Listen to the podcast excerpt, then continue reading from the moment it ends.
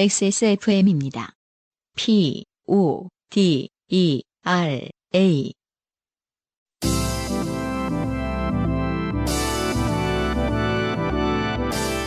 바이닐과 함께하는 요즘은 팟캐스트 시대.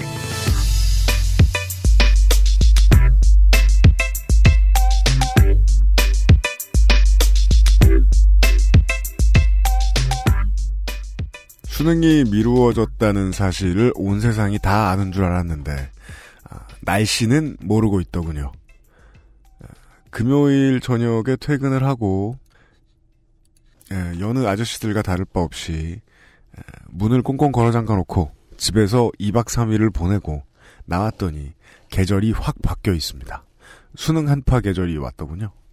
XSFM과 바인일이 함께하는 요즘은 팟캐스트 시대 실제로는 절대 그렇지 않겠지만 왠지 얼음이 꽁꽁 얼었을 것 같은 한강을 쳐다보면서 인사드립니다.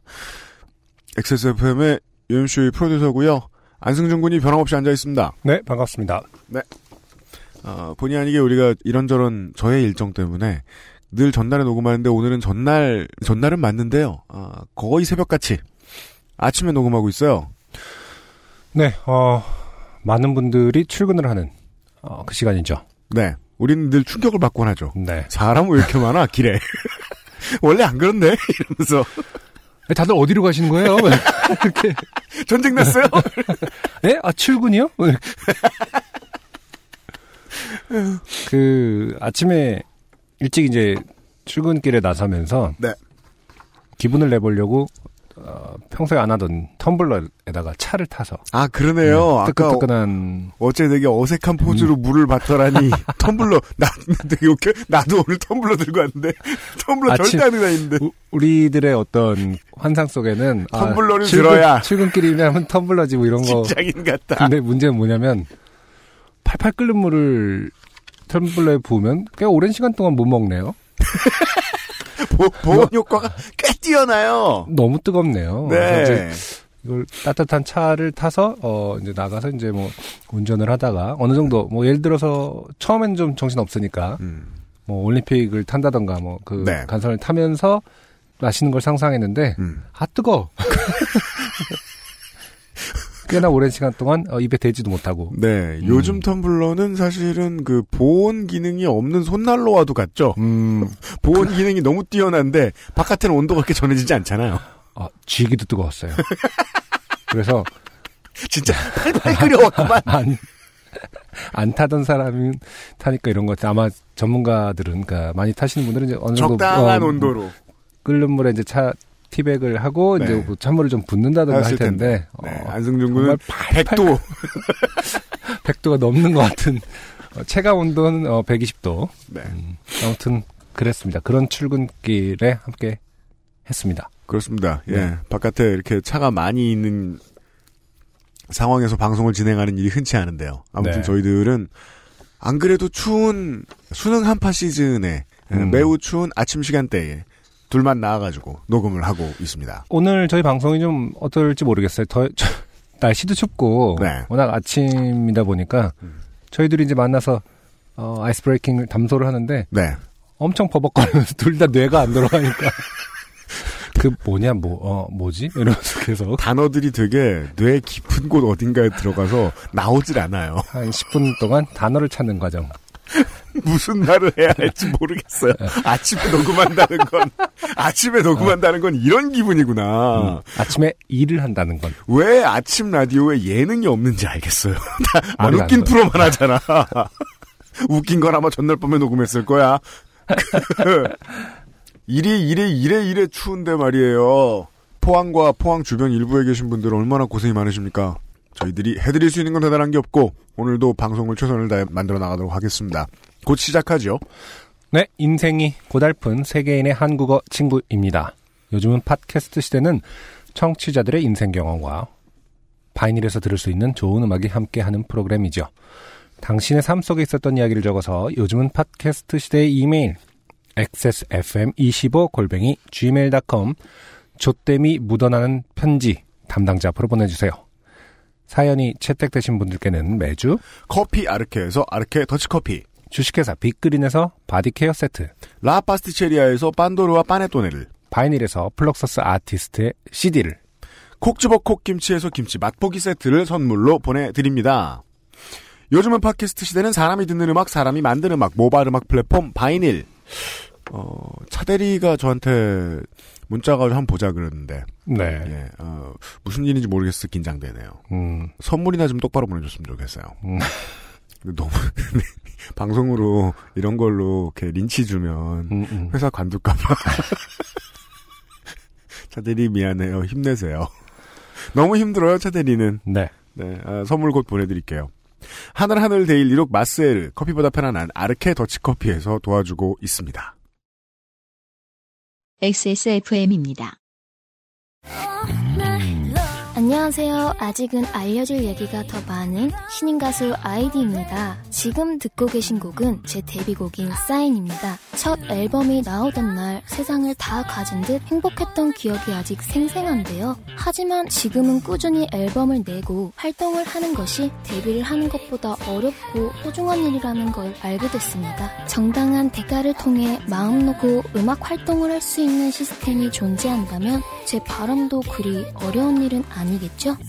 바이닐에 로그인하세요. 뮤지션의 수익을 줄이며 만드는 묶음 상품이 없는 바이닐. 국내 대형 음원 업체들은 결코 따라올 수 없는 최고 74%의 아티스트 수익 배분율. 바이닐에서 음악을 들으신다고요? 뮤지션과 소비자가 함께 행복한 세상에 투자하고 계신 겁니다.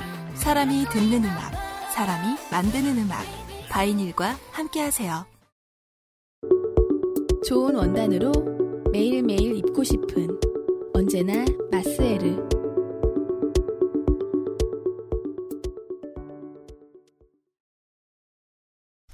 후기로 확인하시죠. 김동환 씨는요, 지난 회차에 오랜만에 에, 우리의 추억 속에 네네. 혹은 이제 가장 신종 국제범죄 기록 속에 등장했던 페이스북 영국 남친에 네네. 대한 이야기를 저희에게 다시 한번 전달해 주셨던 분이세요. 음? 이번 주에 제 이름이 나와서 깜짝 놀랐습니다. 신나서 아내에게 자랑했습니다. 아내가 말하길 처제가 그 이야기를 듣고 스티븐에게 엄청나게 퍼붓고 차단을 했다고 합니다. 스티븐 라이트 머피 브라이트시죠 아마? 다행인 건 처제도 통장 잔고가 6천 원이라더군요. 아, 네. 이게 광의의 피싱이죠 생각해 보니까. 그렇죠. 아니, 예. 목적은 피싱이죠. 맞아요. 이제 뭐, 곧 갈 건데, 무슨 수암, 보석을 붙였는데, 그 뭐였죠? 그 예전에 실제로 당한 분의 사연에서 네, 돈을 요구하는 건수는 맞아요, 맞아요. 뭔가 뭘 붙였는데 거기에 공항에 홀딩돼 있고. 네, 네, 뭐 맞아요. 그거를 하기 위해서는 뭐, 보석, 보낸 거에 보석금을 내서. 이런 그거였던 거, 진행 과정이었던 것 같아요. 네. 음. 다행인 건 첫째도 통장 잔고가 6천 원이라더군요. 결국 가난하다고 해서 피싱을 모르겠는가. 아, 피싱 당하고 싶지만 가난해서 차마 어, 당하지 못하는. 김동환 씨도 미래를 예측하셨어요. 음, 결국 언젠가는 버림받았겠죠. 잔고가 없으니. 제가 요파 씨로 인해 위기 모면한 간증 사연 소개됐다고 아내에게 자랑했습니다. 그러면서 처제는 괜찮냐고 옆에서 깐죽거리며 네. 이거 들려줘야 한다고 들려주자고 했더니 음, 보통 남편은 깐죽거리죠. 왜인지 모르겠습니다만. 들려주자고 했더니 아내가 표정이 바뀌며 그러더군요. 가만히 좀 있어라. 제가 마음이 여려서 평생 온 가족이 제 눈치 보고 살았다. 지금 분위기 장난 아니다. 음. 아, 아. 그렇죠. 참 방송을 하는 입장에서 머쓱해집니다. 이러면 음. 방송이 절대로 그분 귀에 들어가면 안 되잖아요. 뭐야 이게? 아, 그러고선 방송을 했어요. 저희는 음. 뭐 그렇게 되었습니다. 처제가 진짜로 마음을 많이 준 것 같습니다. 우리 집에서 한동안 영국은 금기어가 될 것 같습니다. 네. 여파 씨에 감사드립니다. 더 큰 위기를 피할 수 있었으니까요. 앞으로도 좋은 방송 부탁드립니다. 안녕히 계세요. 음. 이게요. 어릴 때 말이에요. 알바를 처음 나가보거나 네. 아니면은 시위 현장에 처음 나가봤을 때 등등 다양한 형태의 어, 새로운 사회를 처음 경험할 때 가장 기분이 묘하고 좀 차갑다는 느낌이 드는 장면은 언제나 그거였습니다. 음. 나를 제외한 저 사람들이 음. 이 상황이 익숙한가 봐 늘. 아, 네. 그래서 음. 즐겨 웃으면서 음. 그게 늘 야속합니다. 그렇죠. 사회 초년 무엇을 하더라도 이제 신입은 그게 야속합니다. 음. 저 사람들은 뭐가 재밌다고 저렇게 즐거울까? 예. 연애에 있어서 특히 좀 많이 그렇죠. 이게 지금 피싱에 있어서라고 말할지, 연애에 있어서라고 말할지 좀 어려웠습니다만, 여튼간에, 우리는 웃는데, 예, 마음이 넘어간 입장에서는 웃을 수가 없죠. 그쵸. 그 피싱, 저번 때 뭐 보이스 피싱도 제가 그런 얘기 했었지만은 이게 너무 좀 뭐랄까, 재밌는 거리로 소비되는 게 안타까운 부분이 분명히 있죠. 그들은 분명히 어마어마한 사람한테 뿌리면서 이렇게, 이렇게 낄낄댈 거란 말이에요. 야, 아무리 사람들 우리를 비웃어도 열에 하나는 걸려. 백에 한 명 정도는 걸려. 아, 그렇구나. 확률에 의한 네, 장사죠. 네, 이렇게 생각하면서 낄낄 될 거란 말이죠. 음. 그러니까 그 한 명이 있다라는 그것이 얼마나 사실은 약자를 이렇게 그러니까 이거 같은 경우 는 마음의 약자일 텐데요. 그러니까 그렇죠. 예, 남에게 어, 모진 말을 못 한다던가 음. 어떤 그- 혹은 이제 관심을 받았을 때 음. 어, 도와주려고 한다던가 음. 뭐 이런 마음을 이용하는 거기 때문에 네. 예, 그 확률을 보고 낄낄대는 거기 때문에 음. 좀 당하는 사람은 정말로 어, UMC가 지적한 대로 주변에서 아무리 웃어도 마음이 상당히 그 마음을 갖고 장난치는 거라고 봐야 되는 거죠 사실은 어릴 네. 때 보면요. 잔고를 갖고 장난치는 게 아니라 네. 그 노인정의 전국 투어를 돌면서 음 어르신들이랑 잘 놀아준 다음에, 누가요 아, 나와요, 곧. 음. 아무 효능도 없는 무언가를 파는 사람들이 있었어요. 아 그렇죠 우리 할머니도 되게 좋아하셨었어요. 음, 맞아요 예. 음. 아, 그리고 나중에 이제 뉴스, 어느 게 지나가다 뉴스에서 보다가 그게 인상이 콕 박힌 게, 그, 그런 거 하던 일당을 상대로 건강식품, 효능 없는 건강식품, 네. 가격에 폭리를 붙여 팔던 일당이 잡혔다고. 아 도매인데 네. 그러니까 예. 공급을 해준 사람이 그런 일당에게 어, 네. 비싸게 넘겼다 그리고 아무런 뭐도 없고 막 이렇게, 어, 예. 효능이 없는 네. 네. 속이고 또 속이죠. 아 네. 그렇죠 음. 생각해보면 피싱의 역사는 참 오래될 수 있다는 생각이 드네요. 예. 그러네요. 전화로 그러네요. 하느냐, 네. 어, 뭐, 이렇게, 패매로 하느냐의 음. 문제지. 네. 예. 외로운 사람들을 공략하는 방법들은 예- 예전부터 있어 왔다. 네. 네. 그, 신뢰만큼 지갑을 열기 좋은 수단이 없죠. 그러게요. 김동완 씨는 더 이상 신나하지 말고. 그렇습니다. 자중하자. 자주 하시길 바랍니다. 네, 집에서도 어. 그만 깐죽대시는 게 좋겠다. 네. 네, 음. 이미 그러고 계신 것 같지만. 오늘의 첫 곡을 듣고요. 예, 사연들을 만나보시죠. 네. 어, 오늘 오랜만에, 어, 차대리님의 신청곡, 추천곡입니다. 아, 차대리는 마치 국회 부의장 같아요. 예. 어떤 면에서. 비상이나 유고시에 어, 아. 상당한 권한을 네. 우리가 다치면 진행을 할지도 몰라요. 위수라는 아티스트의 어, 미끄럼틀이라는 곡 듣고 오도록 하겠습니다.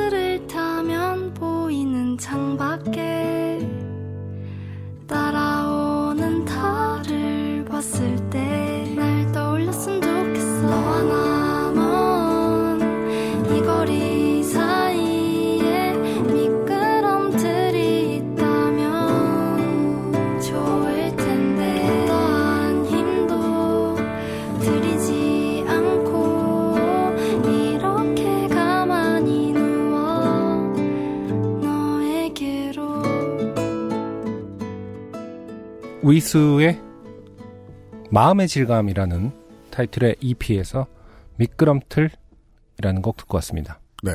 어, 황하에서 티벳으로 흘러가는 그 강 이름이 아닙니다. 네. 아주 아주 훌륭한 코러스를 가지고 있어요. 음. 네, 깜짝 놀랐습니다. 저 음악할 때 이제 가장 많이 고민하던 문제 중에 하나가 어, 코러스 때 그 악기 구성 어떻게 하나? 코러스라는 건 이제 흔히 말하는 사비 부분의 네, 코러스를 말하는 후크 거죠. 부분에. 네. 네, 이렇게 뭔가 갑자기 새롭고도 법칙에 어긋나지 않는 어떤 느낌을 팍 줘야 되는데 음. 보통은 그런 건 안 나옵니다. 잘 안 나오죠. 네, 나오면 돈이 되- 되거든요. 보통 저에겐 돈이 잘 안 와요. 네, 비트코인과도 같아서 채굴이 쉽지 않습니다. 아, 상당합니다. 네. 그러니까 비슷한 지점을 잘 말씀해 주신 것 같아요. 그러니까 비슷하게 느낀 것 같은데 음. 이분의 지금 레이블 이름을 보면 위수 뮤직이라고 돼 있기 때문에 본인의 이제 네네네. 그 동명 타이틀로 레이블을 한 걸로 봐서는 이제 큰 어떤 소속사가 있는 상태는 아닌 것 같은데 네. 다시 말해서 어떤 시스템이 만들어낸 음악 같지는 않아요. 근데 음, 이제 우리가 전제 아직 정보가 거의 없으니까 네. 물론 뭐 우리가 이렇게 막 떠들었지만 사실은 막그 음. 위수 뮤직은 연 매출 1조의 그렇죠. 준 대기업이 이럴 수도 있지만 네. 어, 저희가 입주해는 이 건물을 사버린다? 뭐 약간 이럴 수 있는. 화가 나서. 어, 화가 나서. 뭐라고? 확 사버린다? 너네 동네? 뭐 이런 걸 수 있지만은, 워낙 정보가 없으니까 그냥 하는 얘기인데, 아무 말인데, 이제 그 위수 씨의 위수뮤직이 이제 완전 인디 레이블이라고 전제했을 때, 네. 거대한 어떤 시스템이 말하지 않아도 음. 이미 최근에 어떤 화법과 작법으로 얘기해야 되는지는 명확하게 알고 있는 아티스트다라는 아, 그래요. 느낌이 든다는 거죠. 네, 그건 네. 그래요. 네. 분명히 혼자 하시는 분일 것 같은데 음. 이미 다 어, 완벽하게 먹히는 코드들은 다 알고 있는 네. 그런 스마트한 부분이 좀 보인다. 요파 씨를 진행하면서 우리가 이제 어, 우리 나이 때처럼 감성 굳은 나이, 감성 굳은 시절에는 쉽게 얻기 힘든 나름 축복이라고 보는 게 음. 어, 최근의 트렌드에 대해서 조금 이해를 할 수 있게는 됐어요. 아 그렇죠. 그- 음. 확실히 예전보다 뮤지션들이 스스로가 스스로를 완성해낼 수 있는 경우들이 되게 많은 것 같아요. 그게 이제 늘 좀 헷갈리는 부분인데 그게 시스템을 스스로 만들어내는 힘이라고 봐야 되는지 아니면 모조리 다 시스템에 friendly하게 바뀐 건지는 잘 모르겠어요. 음, 네. 근데 확실한 거는 음. 이제 왜 처음 30초 안에 승부를 봐야 된다고 보통 얘기하잖아요. 요즘에 아, 막 그렇죠. 그걸 누가 뭐 몇 번 듣고 앉아 있어 뭐 이러잖아요. 네. 진짜 옛날 거 듣잖아요. 그러면은 걱정이 되기 시작하면 옛날의 음악은 음. 어쩌자고 이렇게 1분 동안 intro를 하고 앉아 있어. ACDC 음악을 들으면 아, 노래가 안 나와요. 드럼, 드럼 16마디. 베이스 또 붙어가지고 8마디. 기타 붙어 8마디. 에이, 여기까지 나오려면은 한 45초. 음. Highway to Hell까지 가려면 한 1분 30초.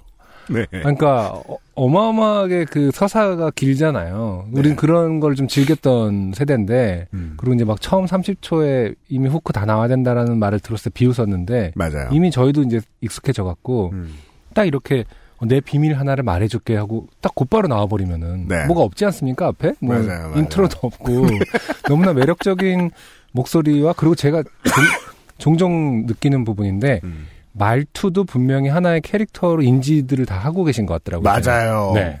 예전에는 개성이 참, 확실합니다. 네, 그런 말투와 어떤 창법이 한때 한참 이렇게 다 뭉쳐졌었잖아요. 옛날에는 뭐 표준이. 어딨지? 음. 뭘 따라하지? 이런 생각만 했는데, 지금은 거기서부터는 확실히 분화한 것 네. 같아요. 요즘은 내가 어떻게 부르지? 내 말투를 난 어떻게 말하지? 내 말투를 어떻게 찾아낼까에 대한 고민도 많이 하시는 것 같아서 네. 그런 면에서는 상당히 이제 조금 시스템 플랜들이라기보다는 자기 것을 찾아나가는 어떤 부, 분도 분명히 있어 보이긴 합니다. 네. 좋은 음악을 또 찾아내서 소개를 해드렸습니다. 네. 바인일에서 확인하시고요. 네. 오늘의 첫 번째 사연은 김별샘 씨인데요. 네. 안승준 군이 소개해 주시겠습니다. 안녕하세요. 저번에 바지 터진 사연을 보냈던 김별쌤이라고 합니다. 바지 터진 사연들은 종종 왔던 것 같은데. 어떤 바지? 저는 환경단체에서 일하고 있습니다. 그래서 이제 강제 조항은 없어도 괜시리 일회용 컵 대신 텀블러를 애용하고 있습니다. 아, 그래요? 우연의 일치네요. 네. 이 사연의 어, 텀블러 주간이에요? 대본을 읽지 않고 intro에서 텀블러 얘기를 했었는데 음. 텀블러 사연이 와 있습니다. 그리고 저는 콜라 덕후인데요. 아, 뭐, 하긴, 알미늄 캔을 양산해 내는 것이 꼭 그 환경단체 직원이 해서는 안될 일이라고 보긴 좀 어렵습니다. 음, 커피 대신 콜라를 마시고 하루에 3캔 이상은 꼭 콜라를 마십니다. 아, 이런 분이 있죠. 음. 예를 들면 저. 음. 워렌 버핏도 이런다면서요? 아, 그래요? 네, 워렌 버핏의 식단이 엄청 음. 그 초딩 입맛이래요. 네. 친해지고 싶네요. 원래도 친해지고 싶었지만. 워렌 버핏 마- 맞는 것 같은데, 근데 워렌 버핏하고 뭐 저녁 식사 이런 거 어마어마 막 40매덕 막 이러지 않았나요? 아, 근데, 이제, 가서 먹으면은, 그, 땡도날드 먹고 뭐 이런 거. 용, 용 모양의 치킨 너겟. 핫도그 막 40억. 설탕 안 뿌려주고 막. 네.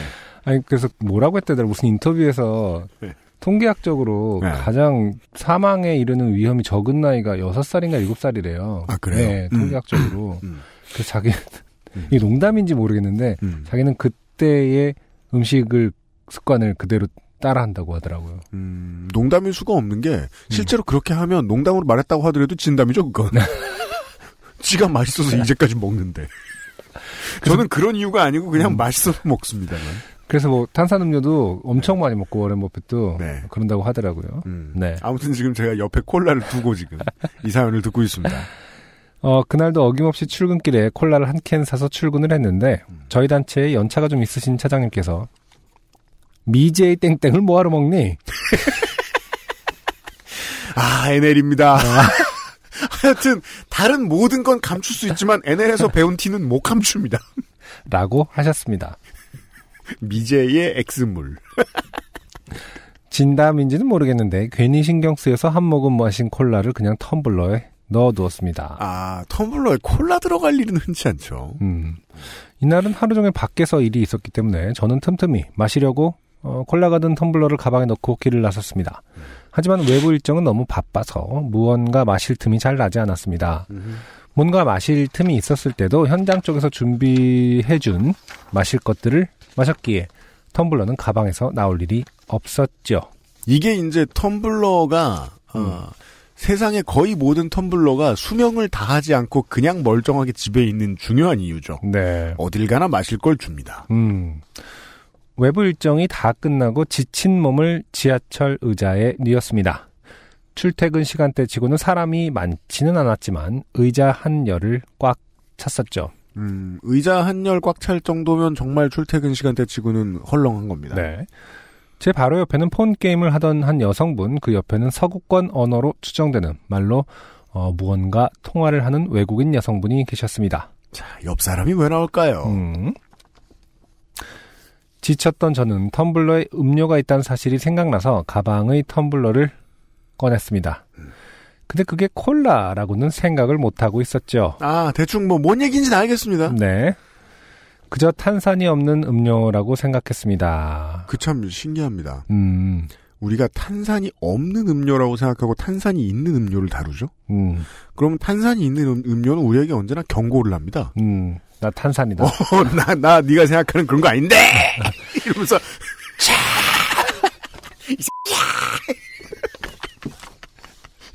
왜일까요? 어, 여기 갇혀 있었던 거그런데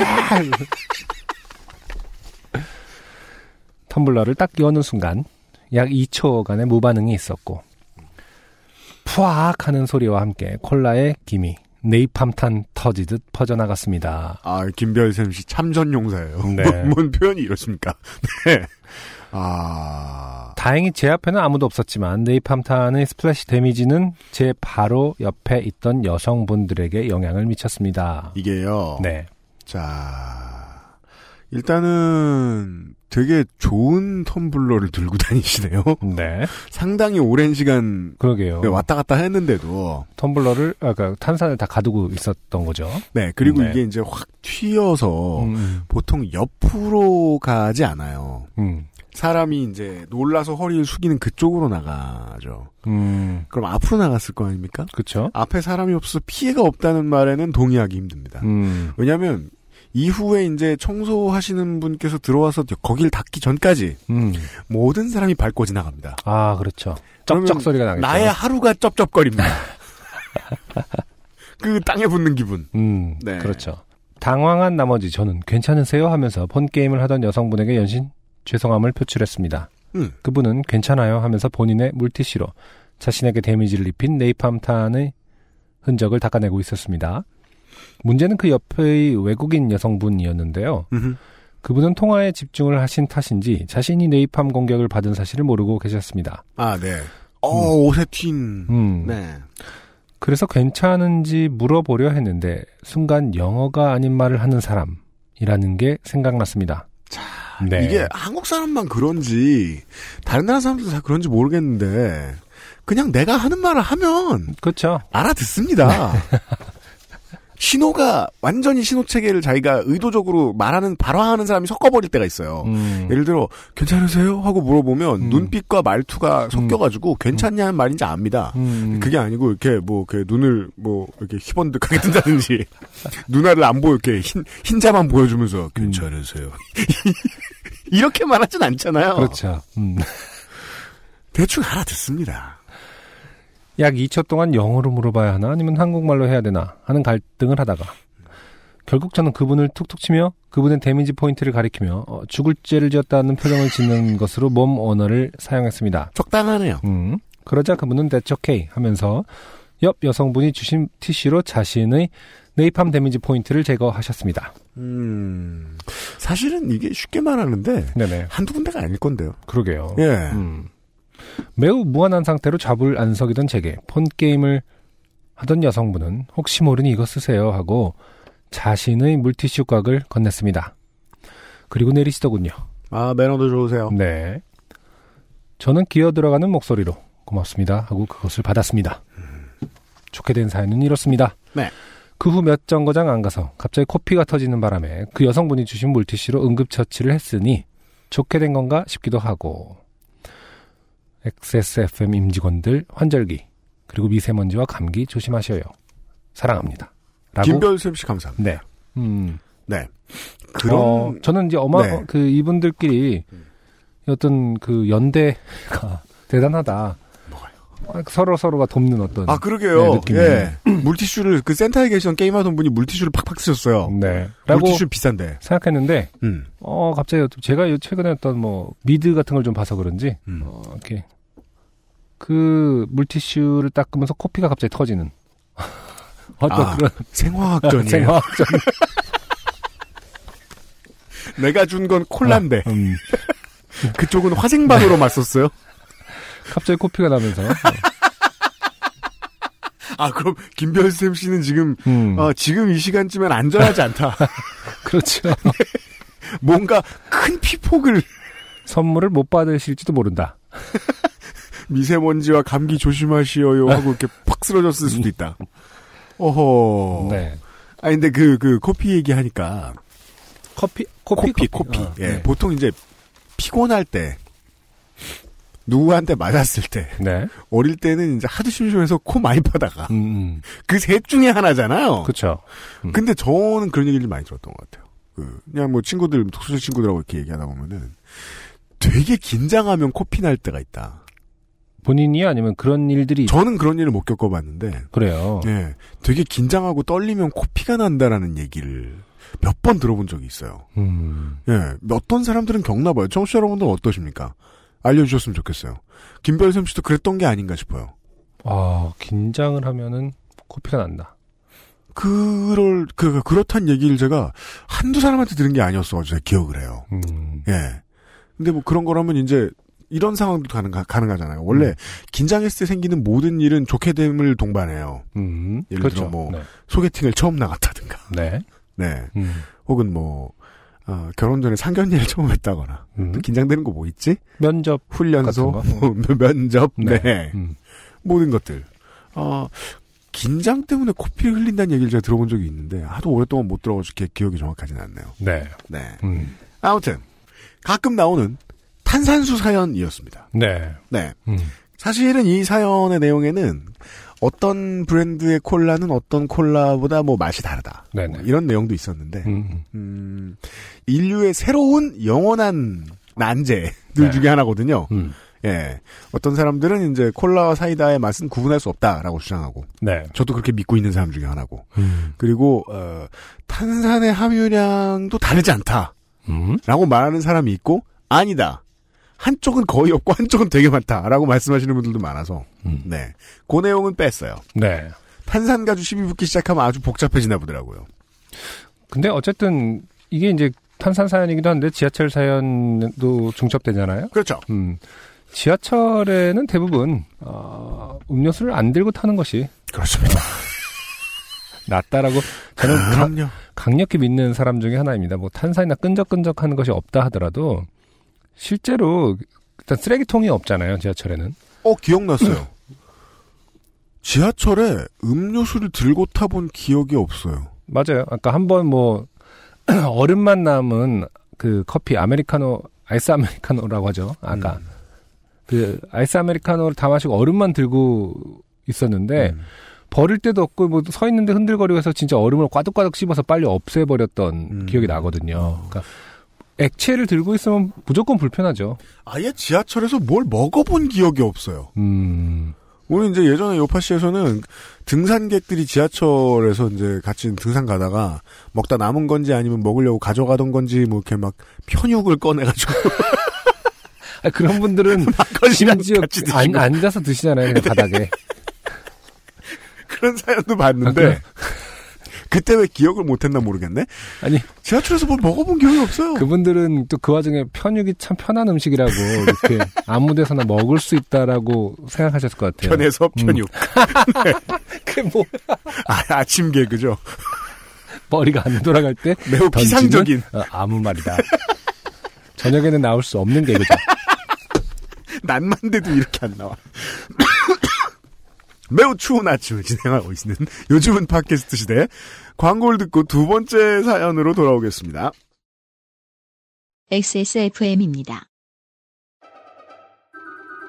중후한 smoke 그리고 초콜릿 향 과테말라 안티구아를 더 맛있게 즐기는 방법 가장 빠른 가장 깊은 아르케 더치 커피 당신이 잉여여도 직업이 있어도 당신이 미대생이어도 미대 근처도 안 가봤다 해도 당신이 공부 노동자여도 그냥 노동자여도 XSFM과 크리스마스를 함께 하실 수 있습니다. 요즘은 팟캐스트 시대 187회 공개 방송 대전은 팟캐스트 시대 2017년 12월 24일 오후 2시 30분 서대전 내거리역 7, 8번 출구 대전 예술가의 집 누리홀에서 안성준 군과 UMC를 데리고 찾아뵙겠습니다. 엑세스몰에서 12월 2일 토요일 오전 11시에 예매를 시작합니다.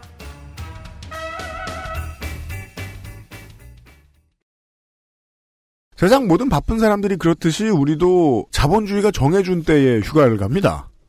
한국인들도 이제 지금쯤이 가장 휴가 안 갈 때입니다. 왠지 모르겠습니다만 휴가 나가서 들으시는 분들 부럽습니다.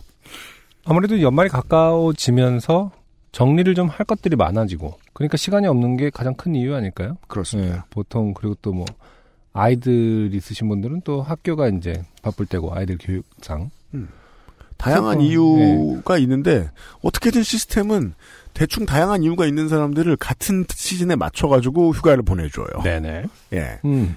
그래서 저희도 시스템에 맞춰가지고 크리스마스 이브에 대전 팟캐스트 시대를 준비했다고 지금 광고에 나갔죠. 네네. 예. 음. 물론 그때 휴가 가시는 팔자 좋은 분들도 계십니다만 어, 그렇지 않은 분들하고 대전에서 만나 뵙겠고요. 대전 예술가의 집입니다. 대전 예술가의 집. 네, 누리홀입니다. 엄밀히 말하면 저희는 예술가 대전 대전 음, 가정 어, 대전 주부의 집 그런 거 만들어 주세요. 우리가 마음 편하게 가게. 네. 대전 예술가의 집에서 무엄하게나마 가서 방송을 할 거고요. 네. 네. 아, 그리고 뭐 또 그 얘기는 또 할 기회가 있겠죠. 그리고 두 번째 사연은 휴가를 못 가고 있는 우리 모두를 위한 옛날 휴가 얘기입니다. 조유정 씨께서 보내주신 사연인데요. 조유정 씨는 본인이 소개를 하고 계십니다. 안녕하세요. 작년에 휴가에서 좋게 된 사연을 보냈던 조유정입니다. 119회에서요.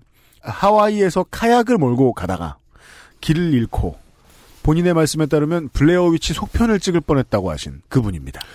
그 뭐라고 하죠? 그 이안류라고 하나요? 그 바닷속에 흐르, 물의 흐름이 있어서 어느 쪽으로 한그 그러면 이제 의식 갑자기 확 네. 하고 빠져나가는 네. 거고 그 조유정 씨의 사연 같은 경우에는 그냥 네, 두. 분이 멍청했다. 부부가. 그렇군요. 네. 네. 멍청이 유 사연이었어요. 네. 올해는 추석 연휴가 길어서 여름 휴가 대신 연휴에 발리를 다녀오기로 했습니다. 발리에 있는 화산이 출발 며칠 전부터 터진다, 만다 난리여서 고민을 하다가 여러 가지 이유로 일단 가보기로 했습니다.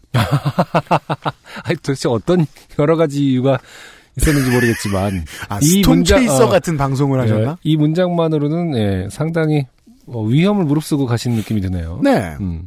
아, 이번 여행은 또 어떻게 좋게 될 것인가 하고 떨리는 마음을 안고 집을 나섰습니다. 아, 기본적으로 모험을 즐기시는 분이에요. 네. 어, 위험 요소를 두려워하지 않는 그런 어떤 패기가 느껴집니다. 여행지에 도착한 날 저녁에 숙소와 해변에서 신을 만한 신발이 마땅치 않아서 플립플랍, 소위 말하는 쪼리를 사러 갔습니다. 쪼리 사연은 종종 나오죠. 아, 그렇죠. 네, 그 신발 사연 큰 카, 카테고리로. 네, 신발 사연입니다. 네. 음. 참고로 남편과 저는 신발을 사기가 약간 어려운 편입니다. 남편은 몸에 착용하는 물건에 대해 예민한 편입니다. 신발 구입 시 조건은 바닥이 적당히 딱딱하되 무거우면 안 되고 전족부의 움직임이 잘 나올 수 있도록 잘 구부러져야 하고 발을 조이지 않아야 하고 물론 디자인도 봅니다. 그러니 쉽지 않습니다. 네. 그리고 쪼리를 안 신습니다. 발가락 사이에 걸리는 느낌이 불편하고 발에 밀착감이 없어서도 불편하다고 합니다. 네. 그 앞에는 제가 뭐 잘 모르겠습니다만 뭔지 음. 쪼리는 저도 잘 못 신어요. 음, 저도 좀 그런 것 같아요. 네. 아우 내 엄지에 무슨 짓이야 이러면서 걷, 고 있어요. 음. 네. 엄지라기보다 그 쪼리 부분을 이렇게 잡느라고 음. 전족부 여기서 표현한 전족 부분이 되게 피곤한 느낌이 들지 않나요? 예. 저는 아예 발가락을 이렇게 항상 오므리고 다녀야 맞아요, 되는 맞아요. 느낌이니까 여기가 이 툭 튀어나온 발 어, 뭐라고 표현해야 돼 여기를 이렇게 발에서 제일 어 넓은 부분. 네 네. 아무튼 그 부분이 네. 상당히 아픈 느낌이 항상 들어서 맞아요. 음, 음. 쪼리는 절대 합리적이라고 보지 않아요. 음. 여튼 아 물론 그게 합리적인 분들도 계시겠습니다만. 그리고 제 경우는 여자 중에서 발이 큰 편이라는 게 문제입니다. 국내에 255에서 260 사이즈로 미국 9 사이즈를 신는데 네. 네, 정확히는 9Y일 겁니다. 음. 아 그렇죠. 네. 예를 들어 국내에서 운동화를 사려고 하면 남자 운동화를 사야 합니다. 아 그래요. 맞습니다. 왜냐하면 아 이거 예 조유정 씨가 설명해 주셨네요.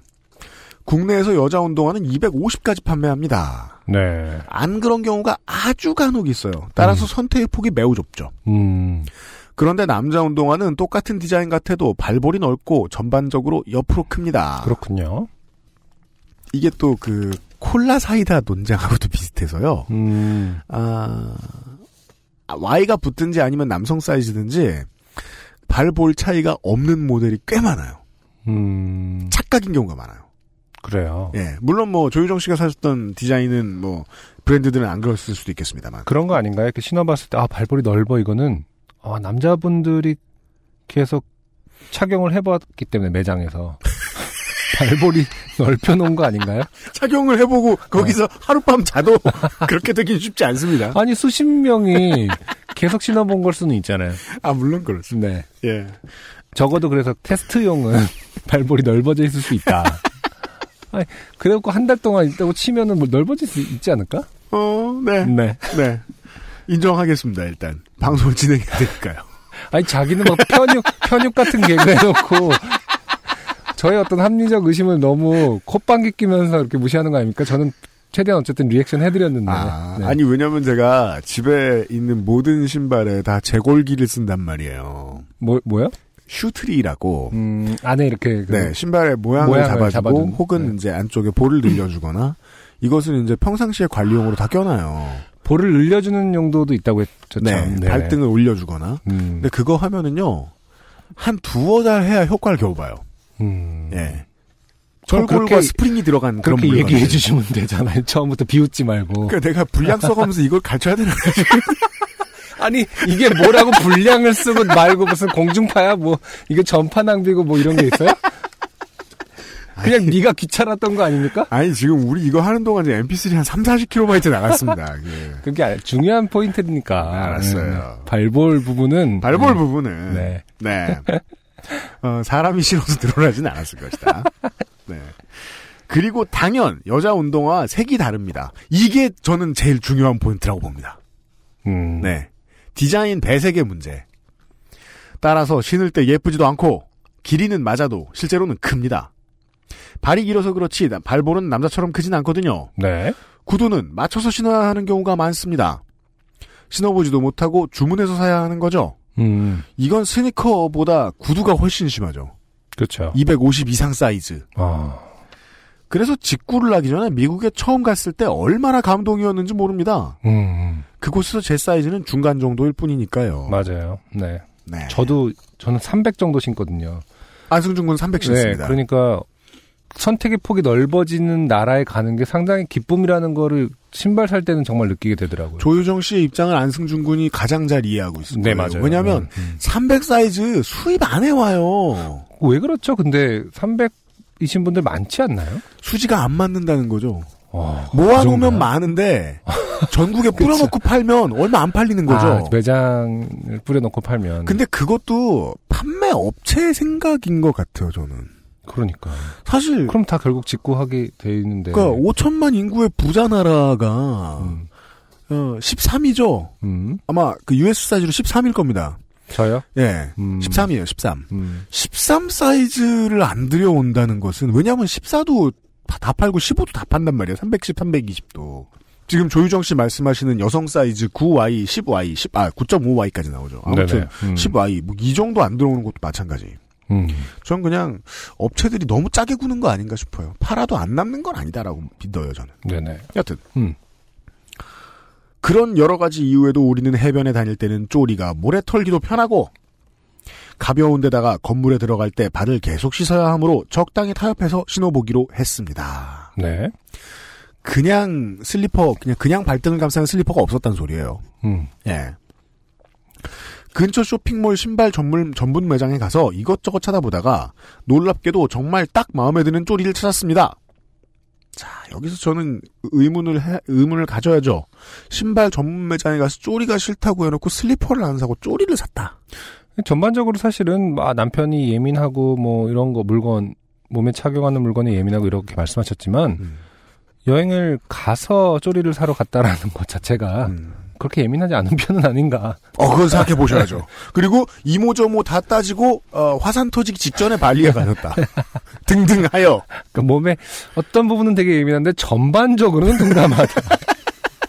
가끔은 둔감함이 좀더 네. 큰것 같다. 스스로에 대한 통제력이 이렇게 비중이 어, 큰 커플은 아니라고 본다. 네. 발가락 사이에 거는 부분이 얇고 부드러운 가죽으로 되어 있고 바닥이 두 겹인데 아랫겹은 약간 딱딱한 느낌이 있고 윗부분은 약간 쿠션감이 있는데다가 이건 모든 쪼리인데 음. 왜냐하면 윗부분이 약간 딱딱하고 아랫부분이 쿠션감이 있으면 큰일 납니다. 하루도 못 신게 되지요. 자, 발에 밀착감도 있는 소재였습니다. 네. 음, 근데 기분 좋을 때 신발 신으면 다 이런 느낌 들지 않나요? 그렇죠. 바닥 제가 해외에 나가서 음. 그러니까 국내의 비하가 아니라 그 다른 환경에서 뭔가를 새롭게 그 할 때는 잘 몰라요. 네, 잘 모르고 괜히 좋게 느껴져. 어 이건 좀 다르다. 뭐 네. 약간 어 이건 좀 다른 뭐 좀 더 말랑말랑한데 뭐 이런 어떤 그런 감성적인 부분이 좀 개입되는 것 같더라고요 저는. 네. 조유정 씨는 계속 방송을 들으면서 뭐라고 막 말씀을 하고 계십니다. 아니라고 진짜 편했다고. 네. 둘 중에 누가 이기고자 하는 건 아니에요. 네. 자, 아, 발에 밀착감도 있는 소재였습니다. 바닥창이 가벼워서 걸을 때 매우 편할 것 같았습니다. 디자인도 마음에 들고 가격도 적당했습니다. 그런데 사이즈랑 색이 몇 개 남지 않아서 보통은 커플템을 안 사는데 이번엔 어쩔 수 없이 같은 색으로 저는 9, 남편은 10 사이즈를 구매했습니다. 자, 여성용 9와 남성용 10이면 20mm 차이가 나는 거고요. 네. 네. 여튼 다음 날이 되었습니다. 사실 이번 여행의 목적은 서핑 실력 증진이었고 한국인들이 많이 가는 서핑 캠프가 있어서 그곳에 간 터라 아 그런 데가 있군요. 네. 저희는 다른 여러 사람들과 함께 바닷가로 나갔습니다. 그리고 2시간 남짓 서핑을 했습니다. 물론 발리는 어딜 가나 서핑 천지입니다만 음. 신고 간 신발은 그 캠프에서 쓰는 아이스박스 곁에 모두 벗어놓았습니다. 벗어둔 신발은 10여 개가 넘었습니다. 2시간 뒤 해변으로 나온 저는 보드를 챙겨 들고 서핑샵으로 돌아갔는데 그때 신발 무더기 중 제 것으로 보이는 신발은 한 켤레밖에 없어서 당연히 그 신발을 신고 나왔습니다. 남편이 먼저 간 줄로만 알았습니다. 아, 커플로 사셨으니까요. 네. 그런데 샵에 가니 남편이 없었습니다. 기다리다 보니 한참 뒤에 나타난 남편은 맨발이었습니다. 뭐야, 왜 그래? 라고 물으니 자기 신발이 없다고 같이 찾으러 가자는 거였습니다. 아까 나무 그늘에서 연습할 때 그곳에 벗어뒀는지 아니면 아이스박스 곁에 벗어뒀는지 모르겠다고요. 한동안 그 부근을 계속 돌아다녔는데 신발이 보이지 않았습니다. 물론 뭐 바닷가에 놀러 가서 신발을 잃어버리는 건 매우 흔한 일이긴 합니다만은 네. 네. 그 순간 문득 제 발을 봤는데 뭔가 이상했습니다. 자세히 보니 신발을 짝짝이로 신었더군요. 아. 한쪽에는 10, 다른 한쪽에는 9를 신고 있었습니다. 제 생각에는 아마도 여성용 9를 사신 게 아니고 쪼리는 보통 이제 성별 구분이 없으니까 그렇죠. 그냥 우리나라 사이즈로 하면 270, 280을 사신 것 같아요. 음. 네. 크기가 거의 비슷해서 몰랐던 거였습니다. 모르죠? 음. 네. 실제로는요. 예를 들어 제가 275를 신는데 네. 270이랑 280을 그 숫자 안 보여주고 그냥 신긴다. 음. 모를 가능성이 90%입니다. 맞아요. 예. 네.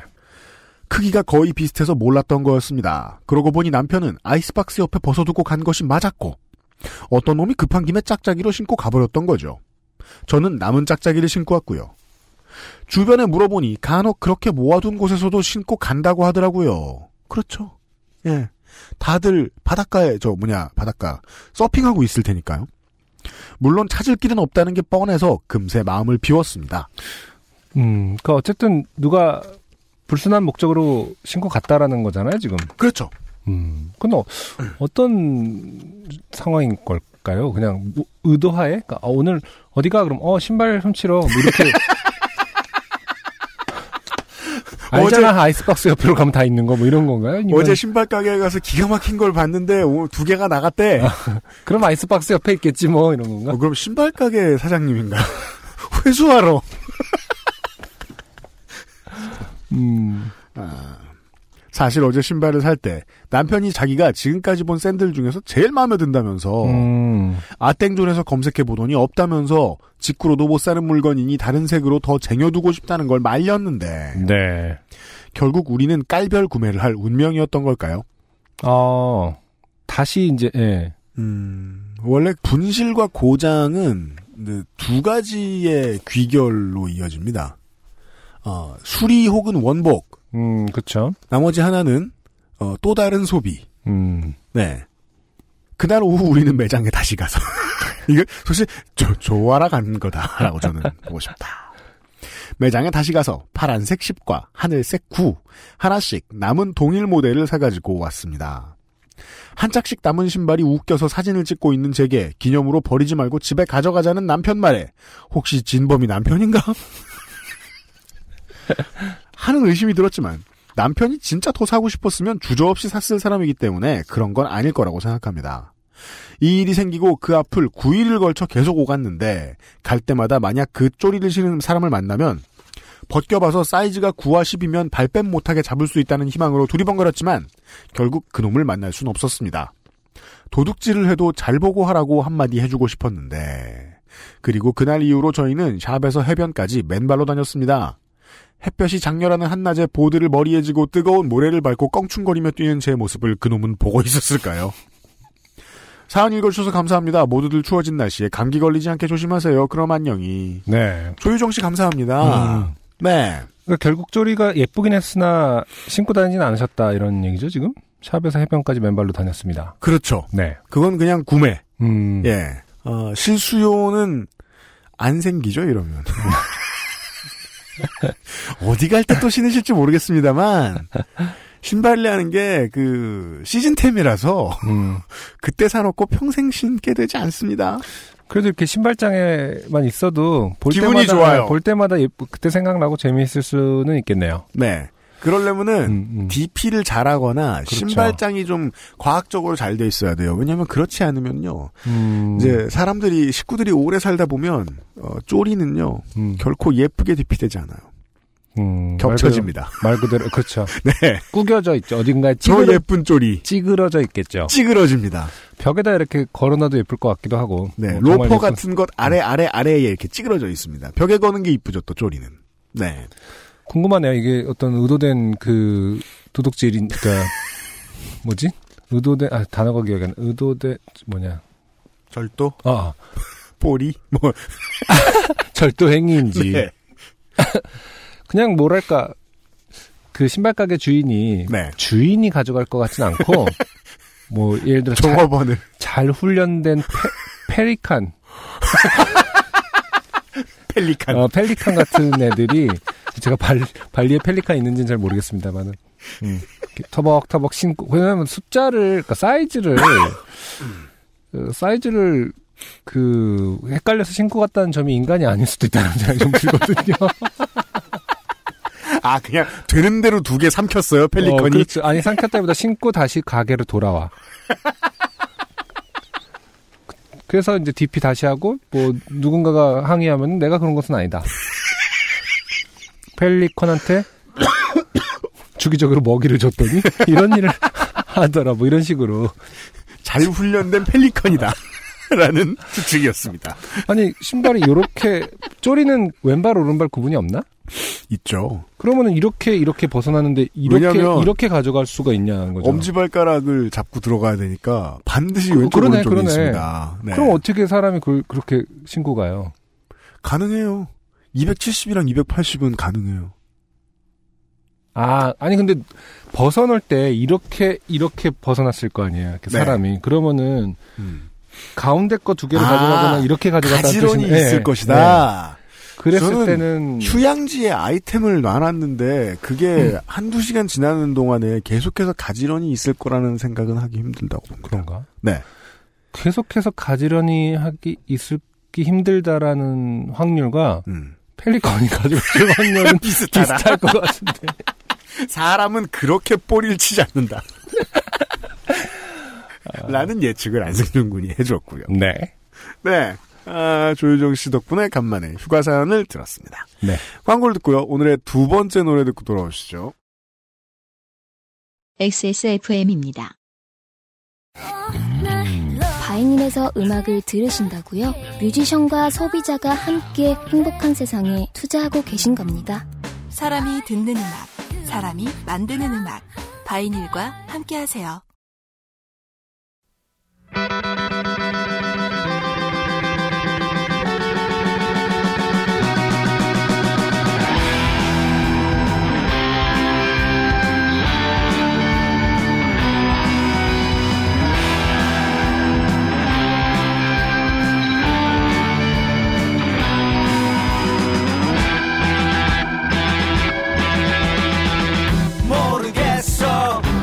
도무지 뭐가 뭔지 어떤 말을 믿어야 하는 건지 모르겠어. TV 신문 인터넷 어떤 말을 믿어야 하는 건지 모르겠어. 그녀의 속마음을 어떤 말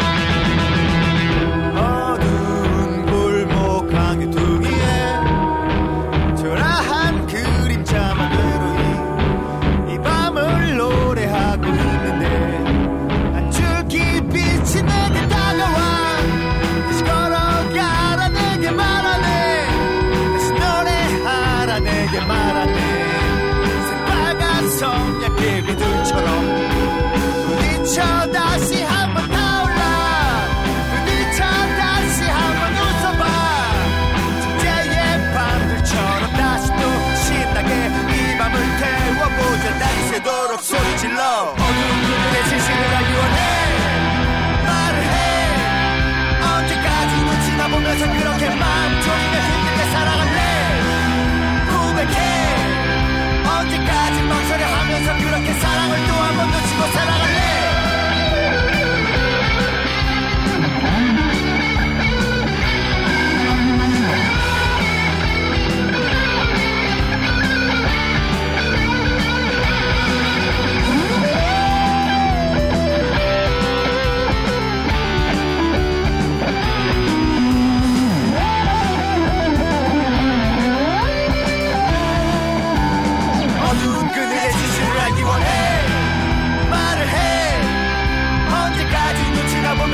이렇게 마음 졸이며 힘들게 살아갈래? 부백해. 언제까지 망설여 하면서 그렇게 사랑을 또 한 번 놓치고 살아갈래? 모르겠어? 말을 해 뭐가 뭔지 언제까지 눈치다 보면서 그렇게 마음 너야 힘들게 살아갈래? 모르겠어. 부백해. 이 신문 인터넷 언제까지 망설여 하면서 그렇게 사랑을 또 한 번 놓치고 살아갈래? 모르겠어.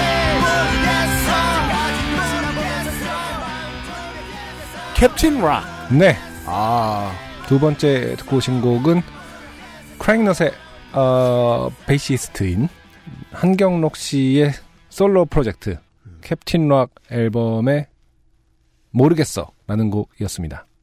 음. 크라잉넛이 20년이 넘게 거의 20년 넘 97년 정도부터 활동을 하셨을 테니까요. 네. 음. 20년 차에 대한민국을 대표하는 밴드의 멤버가 음. 솔로 앨범을 이제서야 발표를 했다는 점이 일단 좀 특이합니다. 2017년 10월에 발매된 캡틴 락의 동명 타이틀 앨범입니다. 네. 네. 어, 들어보시면은 이 노래가 어떻게 보면 크라잉넛의 선상에 좀 가장 가까이 있는 편이고요. 아, 그래요? 네, 나머지는 남- 다른 다릅니까? 노래들은 좀 variation이 진짜 좀 다양해요. 음. 네. 우리 이분이 또 피아노까지 최근에 배우셔서 아, 그래요? 어, 네. 처음에는 피아노 배우는 걸로 작곡을 하신 곡도 막 있고 팬들이 아까 음악을 직업으로 삼지 않아 본 분들이 네. 음악을 한다 그러면 모든 악기를 다 다룰 수 있는 줄 알고 깜짝 놀라셨을 거예요 지금. 그렇죠. 한경록이 피아노를 요즘에 배워? 얼마든지 아. 그럴 수 있습니다. 어, 기본적으로 네. 베이시스트이기 때문에 네. 예, 피아노 못하셨을 가능성도 있는데 그렇죠. 어 아무튼 음, 이분 크라잉너 전체적으로 멤버분들이 좀 그런 편이지만은 음. 정말로 정말로 뭐라고 해야 되나 피터팬 같은 분들이에요. 정말 말씀을 나눠보면은 어 이렇게 뭐지? 이렇게 순수할 수 있다고? 약간 이런 생각이 좀 들어요 가끔. 아, 예, 예. 네 이게 지금 컨셉인가 뭔가 하는데 오래 사겨 보니까 음. 아 정말 말도 안 될 정도로 음악밖에 모르시는 분들이고 음. 네 그리고 그걸 즐겁게 하시는 분들이고 음. 항상 재밌잖아 뭐 약간 이런 느낌들이 음. 가득 차 있는 분들이에요. 네. 네. 이 앨범도 어떤 장르를 뭐 단정 짓거나 이런 스타일을 말하기 전에 음. 재미있어서 했다라는 느낌이 정말 자기가 신나서 했다라는 느낌이 너무 가득 차 있습니다. 네. 이게 일반 대중들한테 일- 음악을 하시지 않는 분들한테 어떻게 느낄지 모르겠지만은 음. 적어도 음악하는 사람들이 들었을 때는 와 이 형 이분 되게 신나서 작업했구만. 음. 정말 재밌는 작업을 했나 보다. 최근에 뭐 뮤직비디오도 막 온갖 크라잉넛을 존경하는 많은 뮤지션들이 대거 참여해서 뮤직비디오도 이제 골목을 떼거지로 몰려다니면서 찍은 뮤직비디오가 있기도 하고요. 잘 알려졌다시피 또 이 한경록 씨. 네. 어, 실제 보컬은 박윤식 씨지만은 크라잉넛의 이제 프론트맨 역할은 거의 한경록 씨가 하는 것으로 알고 있는데 예. 아, 이 한경록 씨의 생일이 2월 달에 있거든요. 음. 음, 홍대 경록절이라는 이름으로 어 갑자기 어마어마한 문화 콘텐츠가 되어서 그렇죠. 처음엔 정말 동네 호프집에서 어, 몇 명 모아놓고 하던 생일 잔치를 지금은 어마어마한 클럽에서 온갖 종류의 어, 맥주 회사가 스폰을 하고 음. 어, 30만 리터, 정 60만 리터였나요 작년에? 음.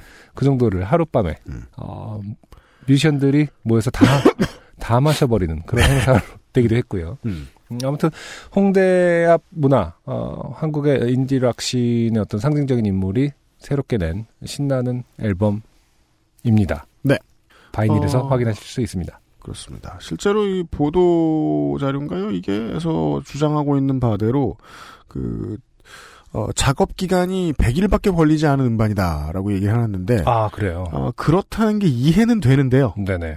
그 음악을 듣는 순간 맞아요. 이해는 되는데 음. 어, 한국의 이제 90년대 말부터 2000년대를 지켜온 펑크의 어르신들이 네. 다 모여가지고 만든 앨범 같아 보입니다. 네. 2017년 10월에 나온 캡틴 락의 캡틴 락 앨범을 바이닐에서 확인하실 수 있고요. 네. 오늘의 마지막 사연. 익명 사연이에요. 네. 네. 뭔가 그 한동안 요파시스 다루지 않던 네. 아닌가요? 자주 나오던 건가요? 한번 보죠. 네. 제가 한번 읽어보도록 하겠습니다. 안녕하세요. 어제 남자친구랑 소곱창에 소주 한 잔을 먹으면서 옛날 얘기를 하던 도중 과거에 겪은 미스테리한 일의 실타래가 모두 풀려 놀라운 마음에 요파시 사연을 쓰게 되었습니다. 이런 때가 안승준 군도 경험해 보신 적이 있나요? 전혀 예상하지 못한 음. 평범한 술자리에서 네네. 되게 오랫동안 가져왔던 궁금증이 확 풀리는 아니, 무슨 느낌인지는 알겠는데 네. 제 개인적인 사건에서 여- 그렇게 풀린 적은 없는 것 같고. 아, 저는 제 개인적인 사건도 그렇게 풀린 적이 있었어요. 아, 그래요. 예. 어, 나중에 한번 말씀드릴게요. 네네. 되게 재밌어 할 거야. 때는 2012년 가을이었습니다. 네. 아, 그날도 술 오지게 마시고 2차로 김치찌개 맛집을 찾게 되었습니다. 5년 전입니다. 네. 그죠? 우리의 인생이 5년 전하고 뭐가 다릅니까? 음. 온전 세계 청취자 여러분. 저와 저의 회사 친구 그리고 동네 동생과 남자친구 넷이서 24시간 영업을 하는 김치찌개를 먹으러 갔습니다. 네. 한국의 고정관념으로 엮어서 보자면 여자 두 명, 남자 두 명일 것이라는 걸 상상할 수 있습니다. 찌개- 아니길 바랍니다. 네. 네. 찌개와 함께 술을 마시다가 담배를 피지 않던 회사 친구를 빼고 나머지 셋이서 담배를 피러 나왔습니다. 아, 그때도 금연이었나 봐요, 다. 아, 아닐 거예요. 2012년이면은 2012년 가을이면 아마 아니었을 텐데 그래요. 아마 이제 이분들이 매너상. 워낙- 네, 매너상 혹은 이제 그 가게가 김치찌개 집이다 보니까 뭐 재떨이 안 줘. 음, 뭐 그럴 수도 있는 것 같고 지금하고 법은 달랐을 것 같아요. 네. 음. 다른 테이블에서 술을 마시던 남자분도 나와서 담배를 피더군요. 뭐 저- 보통 그렇죠. 음, 저와 한 다섯 일곱 살 정도 차이로 보였습니다. 다섯 살에서 일곱 살 차이를 알 수 있나요? 우리가 이제 많이 둔해졌나? 아, 그럴 수 있을 것 같은데요. 뭐, 뭐, 그쵸? 네. 아니, 두 살이랑 아홉 살도 구분할 수 있고, 여덟 살이랑 뭐, 저, 열다섯 살도 구분할 수 있는데, 네네. 어, 서른셋이랑 마흔은 구분이 힘듭니다. 네, 여튼. 음, 처음에는 남자친구와 아는 사이인 줄 알았습니다. 말을 걸고 대화를 좀 하더니 동네 동생에게 시비를 걸기 시작하는 것이었습니다. 음, 아, 예, 사연 보내신 분의 일행, 남자친구의 아는 남자분. 네. 음. 얼마 전에 누군가가 야구 배트로 자기 뒤통수를 때리고 간- 갔었는데 그 용의자를 닮았다며 말이죠. 어, 자. 새롭습니다. 네. 뒤통수를 강한 둔기로 맞았으면 용의자의 얼굴을 기억 못할 것이므로 네. 음, 어려운데요? 어렵네요. 네. 음.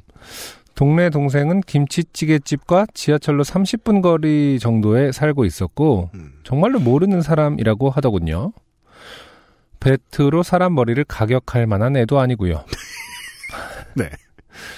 처음에는 조금 욕을 하는 듯 싶더니 머리를 때리고 헤드락을 걸기 시작했습니다. 자, 이게 펀치를 날리는 것에 대한 다양한 표현이 있을 수 있는데요. 네네.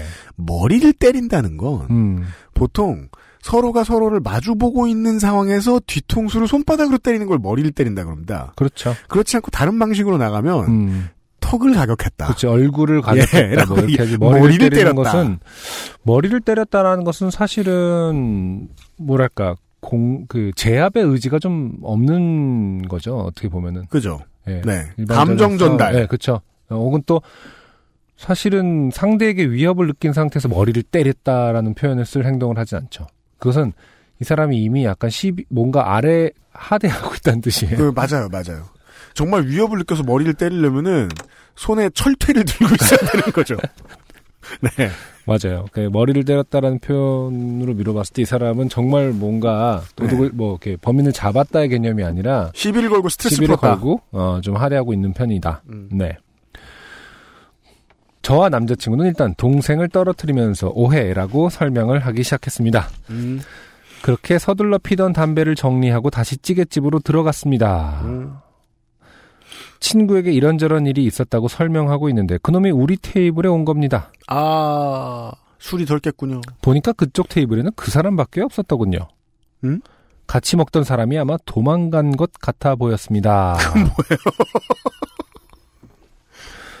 어, 자기는 운동하는 사람이라고 해서 남자친구와 체육관 얘기를 하고 이제 동네 동생에 대한 오해도 풀린 것 같아 그냥 두고 보려던 중에 또 새로운 추태를 부리기 시작했습니다. 아, 이 다음 내용을 듣기 전에도 새로운 추태를 부릴 거라는 걸 예상하는 게 어렵지 않은 게 네. 사람들이 잘 술을 마시고 있는 테이블에 모르는 사람이 와가지고 말을 이렇게 오래 걸면 추태를 안 부리는 게 이상합니다. 아니 이 자체가 일단 추태죠. 추태를 부리고 아, 추태를 더 부리지 않는 것이 이상합니다. 그렇죠. 음. 근데 이게 어, 남자친구분도 그렇고 다 같이 조금 어 말하자면 좀 취한 상태였을까요? 그 아무리 오해를 풀려고 앉았다 하더라도 알았으니까 가세요라고 음. 좀 잘랐을 텐데 대부분. 네. 그래도 얘기가 이어지고 음. 있는 거라는 것은 좀 이렇게 전반적으로 분위기가 화기애애할 만큼 다들 음. 좀 술이 들어갔다라는 건지. 아. 안승준 군의 예측은 그렇군요. 네. 저는 그냥 이 아저씨가 하도 엉겨 붙어가지고 지금 띄어내고 싶은데 못 띄어내는 것이 아닌가라고 생각했는데. 네네. 음. 음. 뭐 여튼. 아니 왜냐면 남자친구가 체육관 얘기를 했다라는 문장이 고지 들어가길래 음. 아, 남자친구도 꽤나 받아준 거 아닌가 아, 라는 이제 예상을 해본 거죠. 네, 받아주면 더 당하죠, 이렇게. 음. 그게 맞을 것 같네요. 어, 제 회사 친구가 마음에 든다며 남자친구 없냐고 계속 물어보기 시작했습니다. 음, 당연히 회사 친구는 마음에 들지 않아 하는 눈치였습니다. 뭐로 봐도 마음에 안 들어야죠. 어차피 술도 거진 먹었고 파할 때도 돼서 계산을 하고 밖으로 나와서 담배를 피고 있는데 그놈이 따라 나와선 느닷없이 좋아한다며 제 친구를 껴안는 겁니다. 자, 네. 뭐 사실은 요파시에서 어, 등장하는 현행범이 한둘입니까 많은. 네. 네. 오늘도 어김없이. 네. 네. 어, 범죄자가 등장합니다. 네.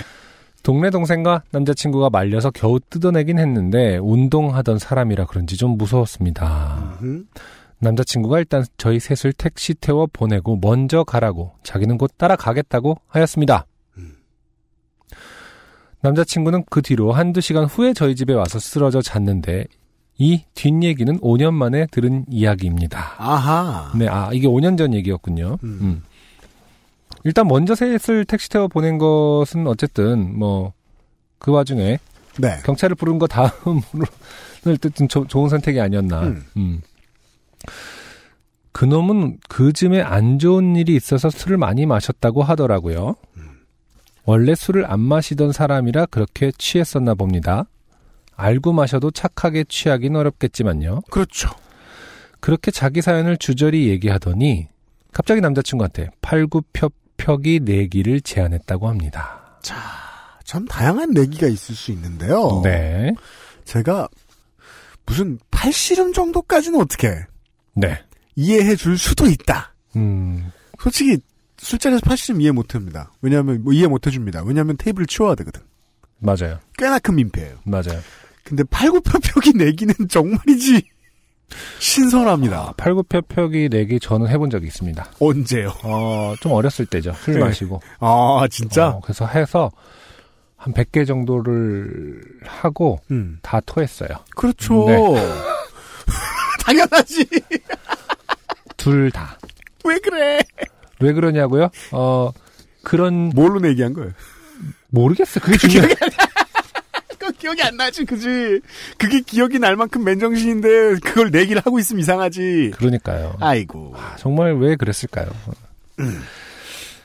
새벽 2시 건물 경비실 앞에서 갑자기 팔굽혀펴기를 하는데 남자친구도 그땐 자기도 체력이 좋았을 때라 내기에 응했다고 합니다. 그래서 이것저것 운동 내기를 하다가 나이 차가 있어서 그런지 술이 많이 취해서 그런지 그놈이 연속된 패배로 화가 더 쌓이니까 아 팔굽혀펴기만 한 게 아니셨군요. 네 그 다음에 뭐 버피를 한다든가 진짜 토할 만 토했겠다 진짜로 뭔가 각종 힘든 코어 운동들을. 네. 갑자기 소리를 지르며 가로수를 발로 찼답니다. 응?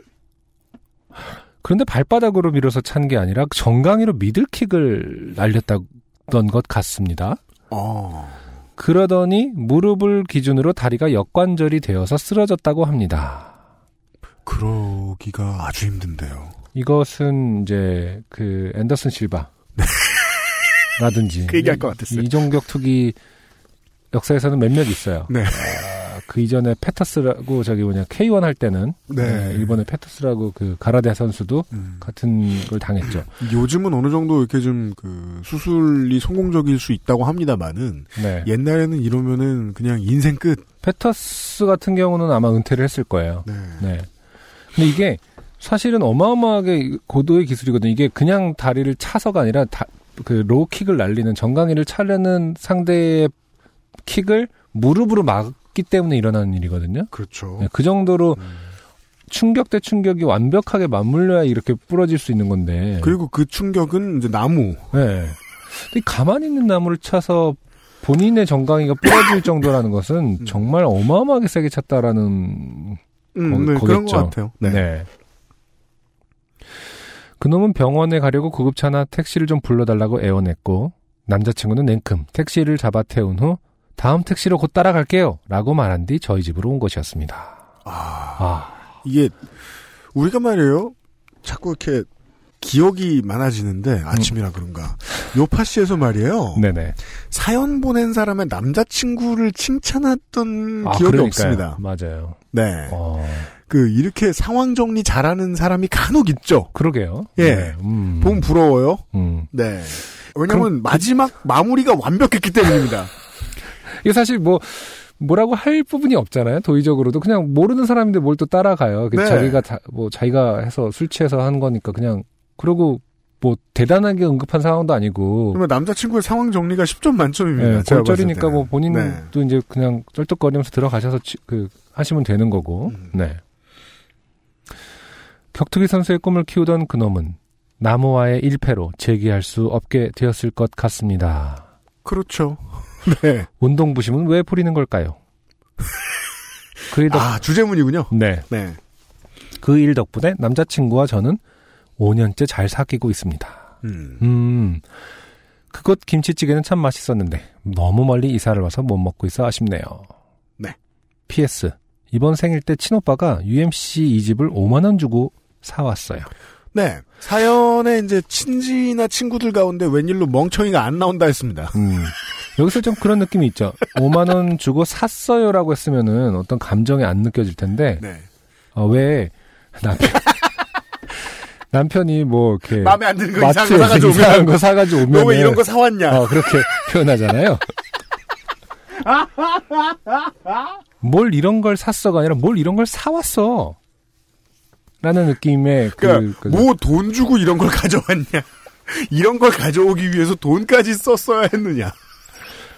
어, 보통 그러면서 이제 아내분 같은 경우는 아 거기도 참 그렇다 이런 걸 파냐 뭐 이런 어떤 남편을 두둔해주는 부분도 좀 있는데 죄송합니다. 음, 앨범 팔아서.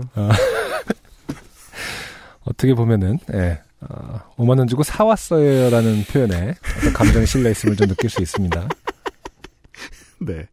아무튼 아, 친오빠가 이건 사는 물건 아니야. 약간 이런 느낌. 동사무소가 있다고. 주민센터죠? 그럼 있다고. 아. 아주 중요한 질문을 해주셨습니다. 운동 부심은 왜 부리느냐. 그렇죠. 제가 그래서 인스타그램을 보던 그 경험을 떠올렸어요. 네. 저는 인스타그램을 거의 쓰지 않지 않습니까? 네. 근데 사람들도 팔로우를 많이 안 해놨다 보니까 음. 저 돋보기 모양 버튼을 탭을 하면은 음. 아이콘을 탭을 하면 맞아요, 맞아요. 무슨 인기 있는 뭐 음. 사람들의 사진들이 막 올라와요. 네. 보면 어 부심의 전당이죠. 네. 인스타그램은 운동하시는 분들이 진짜 많이 쓰시잖아요. 네. 뭐잘 먹고 다니는 사람들도 계속해서 쓰고 네. 그래요. 음. 그 열심히 했는데 부심이 안 생길 수는 없어요. 네. 예. 그러니까 저는 그 부분이 갑자기 떠오르더라는 거예요. 이, 이거 사전을 보고서. 왜 옛날에는 말이에요. 술을 먹고서 무슨 실수를 하고 막 이러면은 아니다. 운동 똑바로 하는 애들은 안 저런다. 음. 그런 말씀 하셨어요. 어른들이. 아, 이렇게 시비를 걸거나 이렇게. 네. 네. 저는 하나도 믿지 않습니다. 옛날에는 이제 좀 그런 게 있었잖아요. 선수 자격이라든지 이런 게 있을 때, 음. 어, 박탈당하면은 선수 생활을 아예 아, 못하니까. 그런 분들은 실제로 아예 이제 상종을 안 하신다. 그런 음. 시비에 대해서도. 네. 근데 뭐, 저, 쉬쉬 해 가면서. 시시해 가면서 때려요? 네. 아, 왜냐면은, 프라이드와 이고의 문제이기 때문에, 아. 막 실력이 있고, 엄청나게 단련되고, 막 이런 사람들도, 밖에 풀어놓으면 얼마든지 실수한다. 음. 그거는 제대로 배웠고, 그렇지 않기 때문이 아니라, 그냥 개인 차이다. 음. 정도로 저는 생각을 할 때가 더 많아요. 음. 예, 예. 네. 어, 막, 운동을 제대로 배웠어도, 얼마든지 이런 실수한다. 네. 예. 그거는 그 개인이 책임져야 된다. 이, 그, 이 개인은 책임졌던 것 같죠, 지금 얘기를 들어보니까. 네. 네. 그러게요. 네. 음. 그런 이야기였습니다. 어. 장성한 은행나무가 승리한 사연을 마지막으로. 네. 여기까지가 182회의 요즘은 팟캐스트 시대였습니다. XSFM입니다. 아르케더치 커피를 더 맛있게 즐기는 방법. 고소한 우유 한 잔에 아르케 더치 커피를 넣어보세요. 커피의 산미와 우유의 부드러움이 조화를 이룬 아르케 더치 라떼. 때론 친구보다 커피. 아르케 더치 커피 당신이 잉여여도 직업이 있어도 당신이 미대생이어도 미대 근처도 안 가봤다 해도 당신이 공부 노동자여도 그냥 노동자여도 XSFM과 크리스마스를 함께 하실 수 있습니다. 요즘은 팟캐스트 시대 187회 공개 방송 대전은 팟캐스트 시대 2017년 12월 24일 오후 2시 30분 서대전 내거리역 7, 8번 출구 대전 예술가의 집 누리홀에서 안성준 군과 UMC를 데리고 찾아뵙겠습니다. 엑세스몰에서 12월 2일 토요일 오전 11시에 예매를 시작합니다.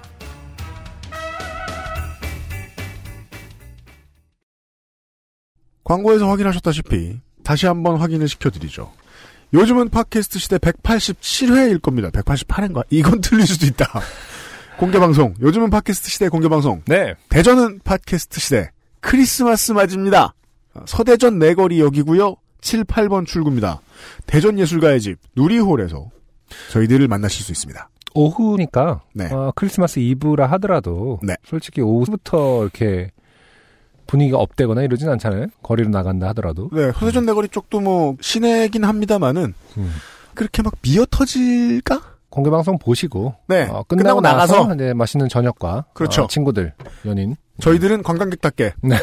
성땡당에 가서 빵이나 우와 이러면서 예. 네. 뻔하지 뭐 멀리서 온 놈들이 외제에서 온 놈들이 네 하고 있을 테니까요. 네. 그 전에 만나십시다. 해 떨어지기 전에 크리스마스 이브의 대전으로 여러분들을 만나서 찾아뵙도록 하겠습니다. 네. 예매 일자 다시 한번 확인을 해 주시고요. 네. 네. 다음 주에 다다음 주에 또 잔소리 해 드리죠. 크리스마스에 만납시다. 그리고 구독으로는 다음 주에 만나고요. 잊을 뻔했네요. 11월의 마지막 주가 곧 다가옵니다. 곧 다가온다는 건 요파시 Greatest Hits가 다음 주에 업데이트 된다는 소리죠. 네. 주관하는 김상조 기술행정관입니다. 안녕하십니까. 이달의 요파시 Greatest Hits 네. 세 개의 사연을 뽑았고요. 네. 먼저 175회의 최지수 씨. 음. 참고로 이분은 이모님 때문에 네. 호주 판사가 되셨던 아, 네. 네네. 바로 그분이죠. 예, 그분이시거든요. 예. 왠지 아직도 그 머리를 하고 있을 것만 같은. 아, 음, 시기만 아. 잘 맞았으면은 네. 또 two 타이틀 음. 이렇게 갈 수 있는 아, two-time 챔피언. 네. 갈. 수가 있었는데 네. 아, 조금 늦게 왔네요. 음. 어, 이분은 해외 어머니를 모시고 여행을 갔다가 네. 네.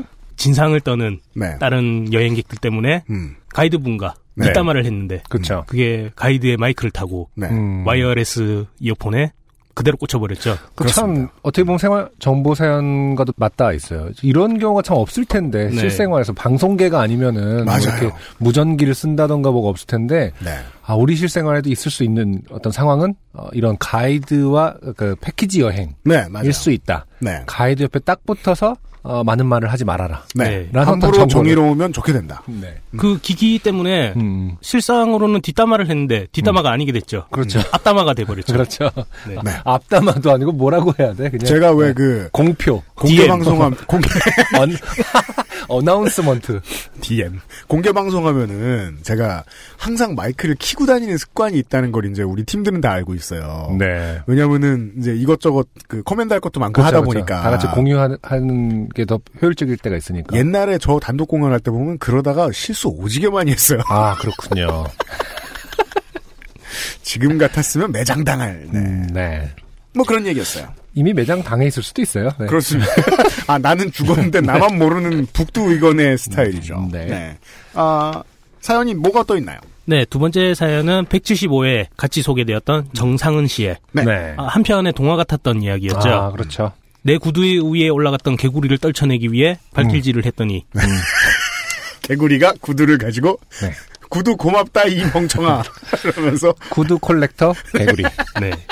오늘은 펠리컨이 나왔는데 네. 그렇게 해서 영업처에 슬리퍼를 먹을 뻔했던 음, 그런 네, 맞아요. 사연이었습니다. 네. 삼색 네. 슬리퍼였죠? 네. 맞습니다. 아 삼선 그렇죠. 삼선 네. 그리고 177회에 문땡땡님이 보내주셨던 사연이죠. 네. 이분은, 이분은 유두왕이시기도 하죠. 네. 그렇습니다. 한편의 도미노 효과를 네. 음. 볼수 있었던 네. 나의 장난으로 한 행동이 니킥이 되어 셀프 니킥이 돼요. 네. 턱을 관통하여 네. 아, 기절시키고 니킥이 턱을 관통하면 진짜 무서. 근데 무릎이 만- 어, 무릎이 아주 뾰족한 거죠. 아니 만화적인 표현인 것 같아요. 그 충격이 이렇게 여기를 관통해서 아, 아, 그 머리까지. 에네르기가 이렇게 네. 뚫고 나가는. 그렇죠, 그렇죠. 네. 한번 훑고 가서 그래서 곧바로 기절을 하고 말하셨던. 옷이나 모자만 빵꾸가 나잖아요. 네. 네. 네. 아 정말 나이 먹고 함부로 장난을 치면 안 되거든요. 그렇습니다. 진짜. 어, 근데 이, 이 사연은 사실 뭐 많은 웃음을 주긴 했지만. 어, 사실 도 이상 뽑을 수 없다. 그렇습니다. 이것을 뽑는 것은 우리의 어떤 격을 떨어뜨린다. 어, 그래서 문땡땡 씨는 그냥 자숙하고 있어라. 그렇습니다. 상 받지 말고 여전히 자숙하고 있어라. 6개월도 안 돼서 보냈다라고 네. 하셨잖아요. 맞습니다. 마포지구대에 고발은 하겠습니다. 6년 전 사연이었으면 저희가 네. 에, 뭐 상을 줄 수 너무 재밌었기 때문에 네. 어, 생각은 해볼 수 있는데 음, 6개월도 안 됐기 때문에 지금은 이제 범죄 행위를 장려하는 것과 같아서 그렇죠. 이건 뽑을 수 없다. 네.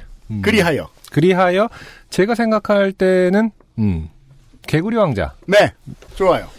개구리가 구두가 지금 본인이 구두를 잘못해서 음. 어, 논밭에 뿌린 걸로 알고 계시지만 네. 사실은 그 개구리가 개구리는, 가져간 네, 것이다. 가, 네. 꽉 잡고 가져간 것이다. 아직까지도 모르고 계신 정상은 씨에게 네. 선물을 몰아드립니다.